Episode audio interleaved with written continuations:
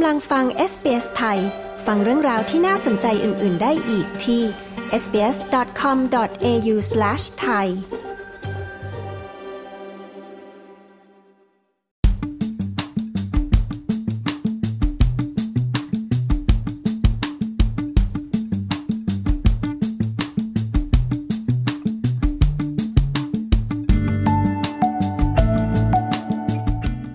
คุณผู้ฟังคะ บทสัมภาษณ์ของคุณวันนิสาศิลปบุตร เจ้าของธุรกิจคนไทยนะคะ คุณฝ้ายนะคะจะมาเล่าถึงชีวิตการเริ่มต้นจากศูนย์ที่ออสเตรเลีย จนมีธุรกิจนำเข้าส่งออกในวันนี้ และล่าสุดนะคะ เป็นผู้จัดงาน Event Music Festival ครั้งแรกในออสเตรเลียด้วยค่ะ เรื่องราวการฝ่าฟันนะคะ เพื่อให้มีวันนี้ของคุณฝ้าย ดิฉันชลดากรมยินดี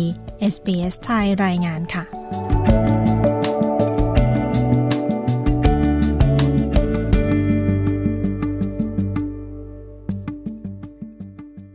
วัสดีค่ะ ฝ้ายวานิสานะคะ คุณฝ้ายคะ ช่วยเล่าถึงประสบการณ์การเป็นเจ้าของธุรกิจที่ออสเตรเลียหน่อยค่ะว่า เคยทำอะไรมาบ้างคะ จริงๆทำมาหลายอย่างมากๆเลยค่ะ เพราะว่าตั้งแต่มาเนี่ย เราไม่ได้มาด้วยด้วยด้วยทุนหนา เอาง่ายๆก็เลยอืมจริง ๆ ลองทำลองผิดลองถูกทำตั้งแต่เป็นลูกจ้างเขาจนมาเป็นเจ้าของธุรกิจตัวเองนี่แหละค่ะ คือหลายอย่างมากๆ แล้วปัจจุบันนี้คุณฝ้ายมีธุรกิจอะไรบ้างคะ ตอนนี้หลักๆของฝ้ายเลยนะคะ จะเป็นธุรกิจนำเข้าส่งออก ซึ่งเรานำเข้าสินค้าจากไทยมาออสเตรเลีย จากประเทศจีนมาออสเตรเลียค่ะ แล้วก็จะมีถ้าออนไซต์ก็จะมี building construction ด้วย แล้วก็มี electric bike ประมาณนี้ค่ะ ทุกสิ่งที่เคยทำมาเนี่ยค่ะ คุณฝ้ายชอบทำอะไรมากที่สุดคะจริงๆฝ้ายชอบขายของสนุกสนานแล้วก็ enjoy กับการกับการขายของ ไทยๆขายของ traditional ไทยของโบราณของที่มาจากไทยที่มันหายากๆอย่างเงี้ยค่ะ ชอบมาก ขอถามได้ไหมคะว่าตอนที่อยู่เมืองไทยนี่เคยมีประวัติในการที่ทำธุรกิจมาก่อนไหมคะ หรือว่ามาเริ่มทำที่นี่เลยคะมาเริ่มทำที่นี่ค่ะ เพราะว่าเหมือนเวลาเราย้ายมาอยู่ต่างประเทศอะนะคะ ทุกคนน่ะลองผิดลองถูกกันหมด จนสุดท้ายแล้วว่าเราเราถึงจะมารู้ว่าตัวเราเองชอบที่จะทำอะไร ค่ะ แล้วทำไมถึงเลือกที่จะทำขายของไทยอะคะเพราะว่าถ้ากลับไปในคำถามเดิมคือไฟชอบส่วนตัวเลยของไทยไฟชอบที่เห็น เอาง่ายๆไฟชอบที่เห็นกระติบข้าวเหนียวอื มาไกลถึงถึงออสเตรเลียไฟชอบที่เห็นรถตุกๆหรือรถสามล้อไทยรถเข็น หรือบัวรถน้ำอย่างเงี้ยเสียมจอบอย่างเงี้ยมาไกลถึงออสเตรเลียมันมันมาถึงแล้วมันรู้สึกว่าเราแก้เหงาเราคิดถึงบ้านเราอืมแล้วหลาย ๆ คนคือลูกค้าของฝ้ายหลาย ๆ คนเอง พอเขาเห็นสินค้าอย่างเงี้ยตัวเขาเองเขาก็ happy เหมือนบางคนมาที่มาที่โกดังอะนะคะ บางบางท่านไม่ได้มาซื้อของด้วยซ้ำแต่ว่าเขามาเพื่อที่จะมาดูว่า เอ้ยอันนี้ใช่เราเคยเห็นที่บ้านเราเราคุณแม่เคยใช้อย่างเงี้ย ซึ่ง พอเราเห็นลูกค้า happy อย่างนั้นแล้วมาถ่ายรูปกันคือฝ้ายฝ้าย enjoy enjoy กับตรงนี้จริง ๆ แล้วสินค้าอะไรคะที่ขายดีที่สุดอะค่ะสำหรับที่ที่โกดังที่ฝ้ายมีตอนนี้นะคะ จะเป็นเครื่องครัวของตกแต่งที่อืมจะขายดีแล้วก็เอ่อรู้สึกเซอร์ไพรส์มากที่ลูกค้ามาแล้วแบบอยากได้และซื้อไปอายกตัวอย่างเลยค่ะโอ่งดินเผาอืที่มมีฝาปิดอะค่ะอ๋อค่ะ ที่สมัยโบราณน่ะเขาเอาไปใช้ ตามตามหนัง ที่อืมเขาใส่น้ำไว้หน้าบันไดแล้วก็ไว้ล้างเท้าถูกไหมคะใช่ค่ะป้าใช่อะเอามา เพราะว่าส่วนตัวเราอะเราชอบชอบมีเราชอบเอาไปถ่ายรูปเล่นอะไรอย่างนี้ ลูกค้าซื้อไป แล้วไปวางหน้าบ้านเหมือนกัน คือ feel อยากอยากใส่น้ำในตุ่ม แล้วก็ไม่รู้จะได้ล้างขาหรือเปล่าแต่แต่ต้องมีอย่างเนี้ย ส่วนใหญ่จะเป็นของ traditional จะขายดีมากๆเลย เพราะว่าลูกค้าซื้อไปแล้วเขาเขาได้รู้สึกว่าแบบ เฮ้ยฉันฉันฉัน throwback อะค่ะ ฉันกลับไปในในในอดีตหรือ หรือภาพความทรงจำเขา ค่ะหรือเหมือนว่าแบบมีสิ่งของหรืออะไรที่ทำให้นึกถึงว่าเหมือนได้อยู่ในประเทศไทยอะไรอย่างนี้ใช่ไหมคะในที่ใช่นี่ค่ะเหมือนเหมือนเหมือนได้กลับบ้านเอาง่ายๆทำตกแต่งบ้านตัวเองให้เหมือนให้เหมือนเราอยู่ประเทศไทยอย่างเงี้ย แล้วมีคนต่างชาติเนี้ยค่ะ มาซื้อของมั่งไหมคะ ต่างชาติเยอะมากเลยค่ะอืมจะเป็นคนกัมพูชาอ๋อคนพม่าอืม คนศรีลังกา คนเวียดนาม คนมาเลเซีย อันนี้คือเมนหลักของเราเลยคือห้าสัญชาติ เพราะว่าวัฒนธรรมของเขา แล้ว kitchenware ก็คือเครื่องครัวเครื่องใช้ของเขาอะใกล้เคียงกับของเรามากๆ เขามาเห็นพานสีทองของเราที่มีที่ร้านนะคะเขาแบบค่ะโอ้ my god ยูมีพานด้วยเหรอ เราก็แบบอะมี มีแน่นอน เธอต้องการอะไรอีกเดี๋ยวฉันขนมาให้ ใช่ เขารู้จักเราได้ยังไงคะอ่า ผ่าน social network แล้วก็ Google Search ก่อนที่คุณฝ้ายจะมาถึงจุดนี้ค่ะ เคยล้มเหลวมาก่อนไหมคะ เอาง่าย ๆเลยมาย้ายมาออสเตรเลีย ก็ไม่เหลืออะไรเลย มาปุ๊บก็ไม่มีเลยอ๋อเมื่อคือเมื่อก่อนเนี้ยสามีอะนะคะ ค่ะเขาเขาจะมีร้านร้านใหญ่เลย อยู่หน้า อยู่หน้าแบบในแอเรียที่ที่ค่อนข้างจะจะดีมาก หน้าร้านเกี่ยวกับ การทำสวน การจัดสวน การขายของตกแต่งสวนทั้งหลายแหล่ค่ะซึ่งธุรกิจตัวนั้นนะคะเมื่อสิบสี่ปีที่แล้ว มันไม่ประสบความสำเร็จ มันมีปัญหาขึ้นมา ซึ่งในสิบสี่ปีที่แล้วอะ คือช่วงที่เราย้ายมาพอดี โดยอืมโดยความฝันของผู้หญิงทุกคนนะนะคะ เรามาเมืองนอกเราก็แบบต้องการความความฝันมาเมืองนอกมันต้องดีสิเรามาเมืองนอกนะ แต่ด้วยโชคชะตาของเรา เราย้ายมาแล้วก็เจอปัญหาเลย ซึ่งทำให้ตัวเราเองเนี่ย ชีวิตพลิกผันจากการที่มีหน้าที่การงานที่ที่ที่ประจำนะคะ ที่ไทยลาออกมาเพื่อที่จะย้ายมาอยู่ที่นี่ค่ะกลายเป็นมาลำบากที่นี่เอาง่ายๆเถอะลำบากเลย มาถึงก็ลำบากเลยตามที่บอกจริงใช่ๆค่ะเลย โอเคค่ะ แล้วใช่ค่ะแล้วตอนนั้นเนี่ย ผ่านตรงนั้นมาได้ยังไงคะคือทั้งสองคนเหมือนเหมือนตัวฝ้ายเองแล้วก็สามีอะเราเรา จากที่มีทุกอย่างอะนะคะ มีบ้านมีรถ มีค่ะที่ดินมีทุกอย่างอะกลายเป็นพอย้ายมาปุ๊บไม่มีไม่เหลืออะไรเลย เราต้องไปอืมเช่าบ้านอยู่ เราต้องไปซื้อรถใหม่ที่ราคาสองสามพันเหรียญคือเศษรถเอาง่ายๆ เพื่อให้ได้ขับรถอยู่ แล้วก็เคาะซ้ำกำซัดดันมาตั้งคันมีน้องอีกกลายเป็นอืมตัวเราเองอะ ก็ไม่สามารถที่จะทำงานหรือช่วยเหลืออะไรเขาได้บวกกับการที่เราเพิ่งมาออสเตรเลียใหม่ๆอะนะคะ ก็เลยยังไม่มีความ เรายังไม่แกร่งพอเรายังไม่กล้าพอที่เราจะจะก้าวออกไป แต่ในระหว่างนั้นน่ะ สามีเอง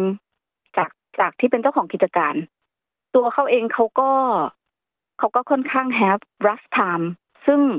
จากคนที่ไม่เคยเป็นลูกน้องคนอื่น ต้องไปเป็นลูกน้องเขา เพื่อดูแลครอบครัว ตัวเขาเองเขาก็เขาก็ suffer นะอือฮึตัวฝ้ายเองฝ้ายก็ต้องตะเกียกตะกาย ทุกคนผ่านมาหมดตัวฝ้ายไปทำงานร้านอาหาร ไปทำงาน clean นะคะ ขัดส้วมหรืออะไรก็แล้วแต่ทำกับข้าวขาย อันนี้ขอ mention หน่อยทำกับข้าวขายค่ะ ตอนนั้นน่ะ ร้านเดียวที่รับกับข้าวของฝ้ายไปขาย คือร้านเพื่อนที่ริชมอนด์ซึ่งทุกวันเนี้ย คือคุณวัดและคุณฝ้ายร้านตลาดไทยค่ะก็ยังจำ จำตลอดเลยว่าเขาแบบ คือเขาให้โอกาสเรามาก เราเป็นใครก็ไม่รู้ เข็นถุงกับข้าวไปบอกว่าขออนุญาตฝากพลากุ้งไปขายได้ไหมคะ เขาก็ยังรับของเราแล้วก็อันนั้นน่ะคือจุดเริ่มต้นของการที่ว่าเฮ้ยเราสามารถขายของได้ ซึ่งการที่เราได้เงินสดจากการขายผ้ากุ้งอาทิตย์ละแค่สิบห้ากล่องอย่างเงี้ย เงินที่เราได้มาในส่วนต่างคือห้าสิบเหรียญคือไฟดีใจมากตอนนั้นห้าสิบเหรียญเงินสดอะเรา เราแค่อยากกินก๋วยเตี๋ยวอะคุณลี่ เราแค่อยากแบบเฮ้ยเราอยากกินก๋วยเตี๋ยวที่ที่รู้สึกเหมือนเหมือนเราได้กินอะไรบ้างเพราะว่าตอนนั้นเราลำบากมาก เราไม่มีเงินสดเลยนะคะอืเรามีชีวิตอยู่ด้วยการใช้บัตรเครดิต ซึ่งบัตรเครดิตก็แม็กซ์ไปที่เยอะมากๆหนี้สินก็เป็นหลักหลายแสนที่เราจะต้องหาเงินเพื่อที่จะไปไปไปไปจ่ายหนี้ตรงนั้น แล้วก็ใช้บัตรเครดิตในการในการมีชีวิตอยู่ในแต่ละวัน การที่ฝ้ายไปขายผ้ากุ้ง แล้วได้เงินสดมา มันเป็นอะไรที่ที่แบบยิ่งใหญ่มากจริง ๆ เพราะว่าสมัยนั้นนะคะริชมอนด์ทั้งสตรีทเลยอะ่ะเขาเขาไม่รับคาร์ดถูกไหมคะส่วนใหญ่เขาจะรับเงินสดกันทั้งหมดแล้วเราไม่สามารถที่จะไปกินก๋วยเตี๋ยวได้ สมัยก่อนร้านก๋วยเตี๋ยวมันยังไม่เยอะขนาดนี้ไงนั่นแหละคือทุกวันนี้ relationship ระหว่างฝ้ายเองกับร้านตลาดไทยอะ่ะเราก็ยังคอนติเนียกันอยู่ ซึ่งอืมซึ่งแบบ คือไม่เคยลืม เรามาแล้วเราลำบากเราเราจำได้ตลอดว่าใครให้โอกาสเราบ้าง ซึ่งหลังจากการทำผ้ากุ้งขาย เอ่อไฟก็เริ่มมา มีการมาทำเค้กขายสมัยนั้นนะคะ ยังไม่มีใครทำเค้กมะพร้าวเราก็มาทำเค้กขายก็ขายไปเรื่อยๆ ขายให้เพื่อนบ้างอะไรอย่างเงี้ยเพื่อที่จะได้เงินเงินสดมาช่วยเจือจุนครอบครัวบ้างประมาณนั้นค่ะ คุณกำลังฟังรายการ SBS ไทยอยู่กับดิฉันชลดากรมยินดีนะคะ เรากำลังพูดคุยกับคุณฝ้าย วันนิสาศิลปบุตรค่ะ เจ้าของธุรกิจคนไทยในออสเตรเลีย ที่มาเล่าถึงเรื่องราวของเธอค่ะ คือคนเราเนี่ยจะได้เห็นกันตอนที่เราลำบากจริง ๆ นะ คุณฝ้ายใช่อืมแล้วเราก็จะจำตรงนั้นไปตลอดใช่แล้วตัวเราเองเราไม่เคยมีโอกาสได้ได้นำเรื่องพวกเนี้ยมามาอธิบายหรือมาเล่าให้ใครฟัง เพราะว่าคนส่วนมากแล้วเขามองกันที่ปัจจุบันที่เราสำเร็จแล้วอืมแต่ถ้าใครที่รู้จักเราเมื่อสิบปีสิบสี่ปีที่แล้วอืม เขาจะรู้เลยว่าเราอะสะบักสะบอมขนาดไหนอืมเราล้มมาขนาดไหน จนกว่าที่เราจะจะสามารถมาถึงจุดนี้ เข้มแข็งได้ถึงตอนนี้อะค่ะค่ะแล้วคุณฝ้ายเนี่ยค่ะ ก็เป็นคนที่ได้ก่อตั้งกลุ่มตลาดสดคนไทยในเมลเบิร์นด้วยทำไมถึงตั้งกลุ่มนี้ขึ้นมาคะอันนี้ไม่ยากเลย เพราะว่ากลับไปที่ข้อเมื่อกี้ เราลำบาก เราทำขนมเค้กขายอือฮึ แล้วสมัยนั้นนะคะ Facebook เริ่มดังถูกไหมคะค่ะจะมีกลุ่มต่างๆ ตั้งขึ้นมา แล้วเราอะก็ต้องขายของออนไลน์ อันนี้คือครั้งแรกในยุคนั้นที่เริ่มเริ่มมีการขายของออนไลน์ขึ้นมาค่ะเราไปขายห้องไหน เขาก็จำกัดโพสต์ไม่อนุญาตให้ขายวันดีบ้างอ๋อจำกัดวันขายบ้าง เราก็เลยคิดว่าทำไมเราไม่ไม่ทำเองอะ่ะ เพราะว่าอืม ในความคิดของเราคือการขายของมันคือการดำรงชีพของทุกๆวัน เราจะมาขายเฉพาะวันเสาร์อาทิตย์ไม่ได้ แล้ววันจันทร์ถึงศุกร์เราจะมีเงินจากที่ไหนมา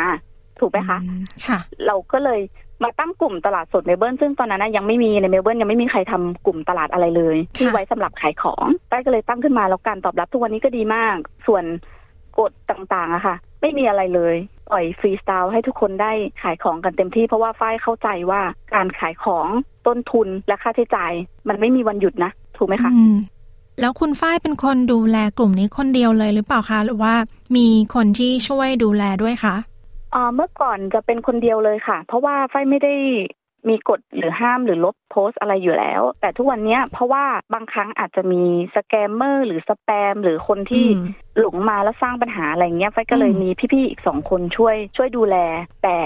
โดยปกติแล้วทางทางกลุ่มตลาดสดนะนะคะ เราจะไม่ลบโพสต์อยู่แล้ว แต่ทุกวันเนี้ยโดยปัจจุบันนะค่ะ Facebook เขาพัฒนา AI อะค่ะ ของ Facebook อะค่ะจะลบเองโดยอัตโนมัติ ถ้าเกิดว่ามีโพสต์หรือคำอะไรที่ against rules ขึ้นมาอืมใช่ โอเคค่ะ แล้วด้วยความที่มีคนในกลุ่มเนี่ยตั้งสามหมื่นกว่าคนนะคะ ข้อมูลณวันนี้นะคะ เวลาที่มีปัญหาหรือเวลาเกิดดราม่าอะไรขึ้นมาเนี่ย คุณฝ้ายจัดการมันยังไงคะป้ายว่าทุกธุรกิจทุกคน ทุกคนมีปัญหาอยู่แล้ว ทุกคนจะต้องวันหนึ่งเราก็ต้องเจอดราม่าอืมเพราะฉะนั้นโดยปกติถ้าเกิดมีดราม่าในห้องนะคะ ไม่ว่าจะเป็นลูกค้าคอมเพลนร้านค้า ร้านค้าคอมเพลนลูกค้าใครโกงก็แล้วแต่ เรา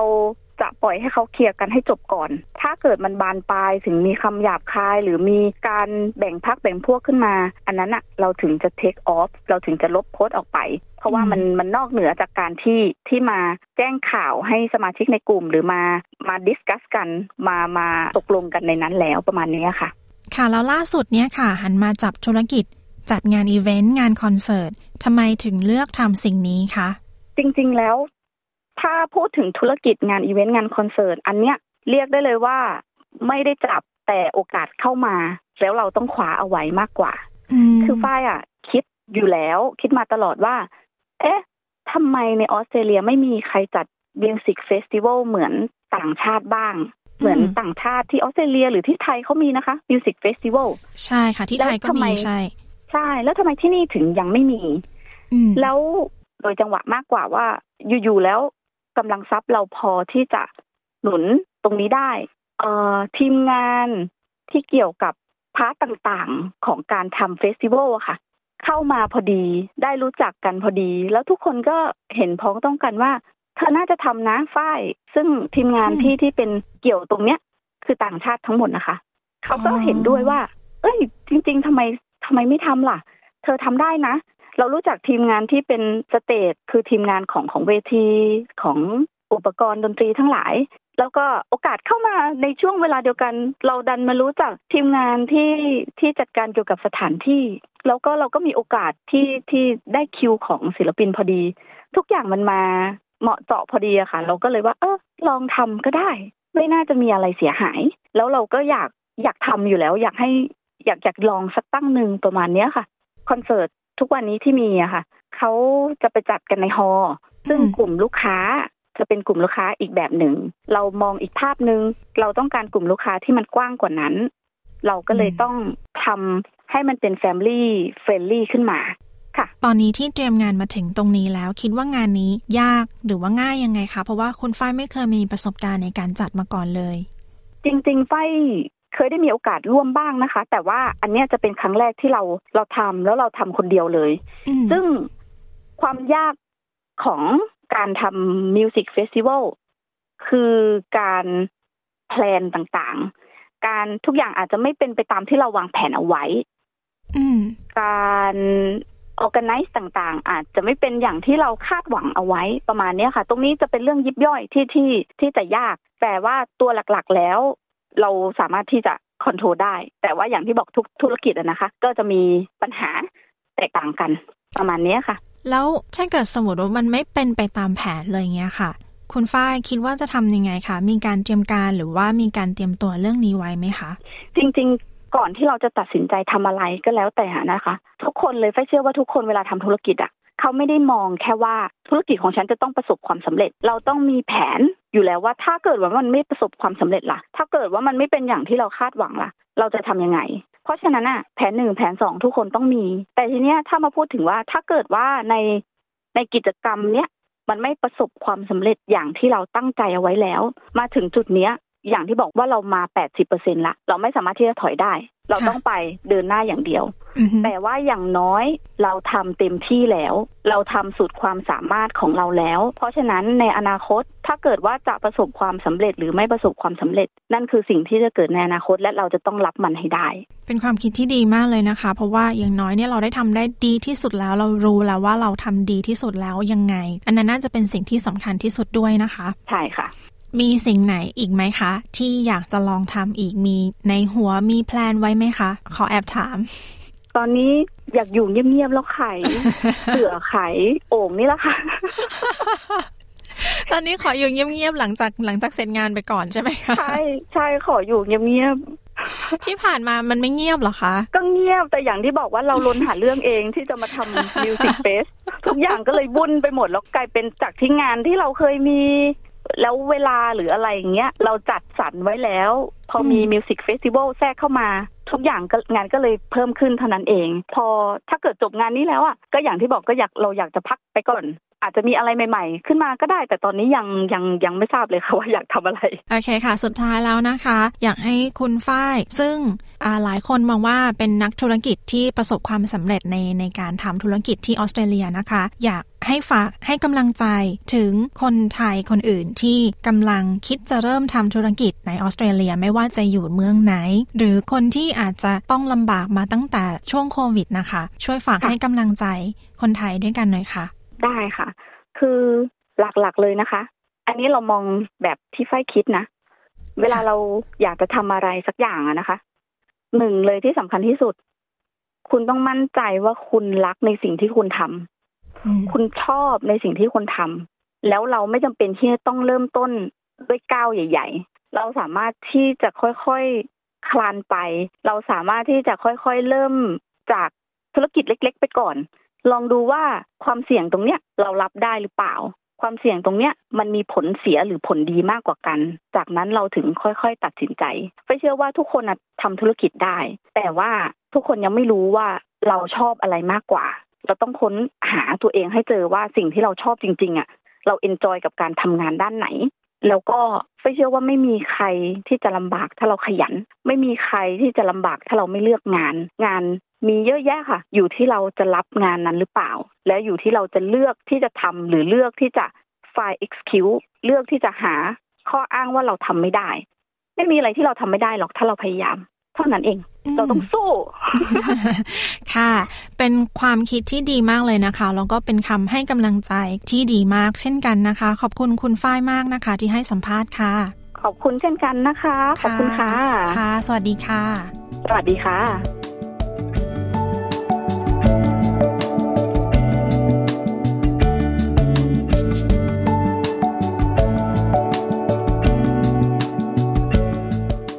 ที่จบไปนั้นนะคะ คือบทสัมภาษณ์ของคุณฝ้ายวันนิสาศิลปบุตรค่ะ เจ้าของธุรกิจคนไทยในออสเตรเลียที่เริ่มต้นจากศูนย์นะคะ จนประสบความสำเร็จทุกวันนี้ค่ะ ดิฉันชลดากรมยินดี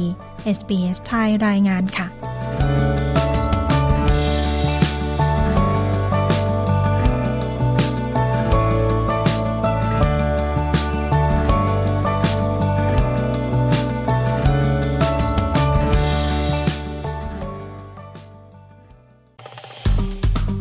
กดไลค์แชร์ และแสดงความเห็นไป follow SBS ไทยทาง Facebook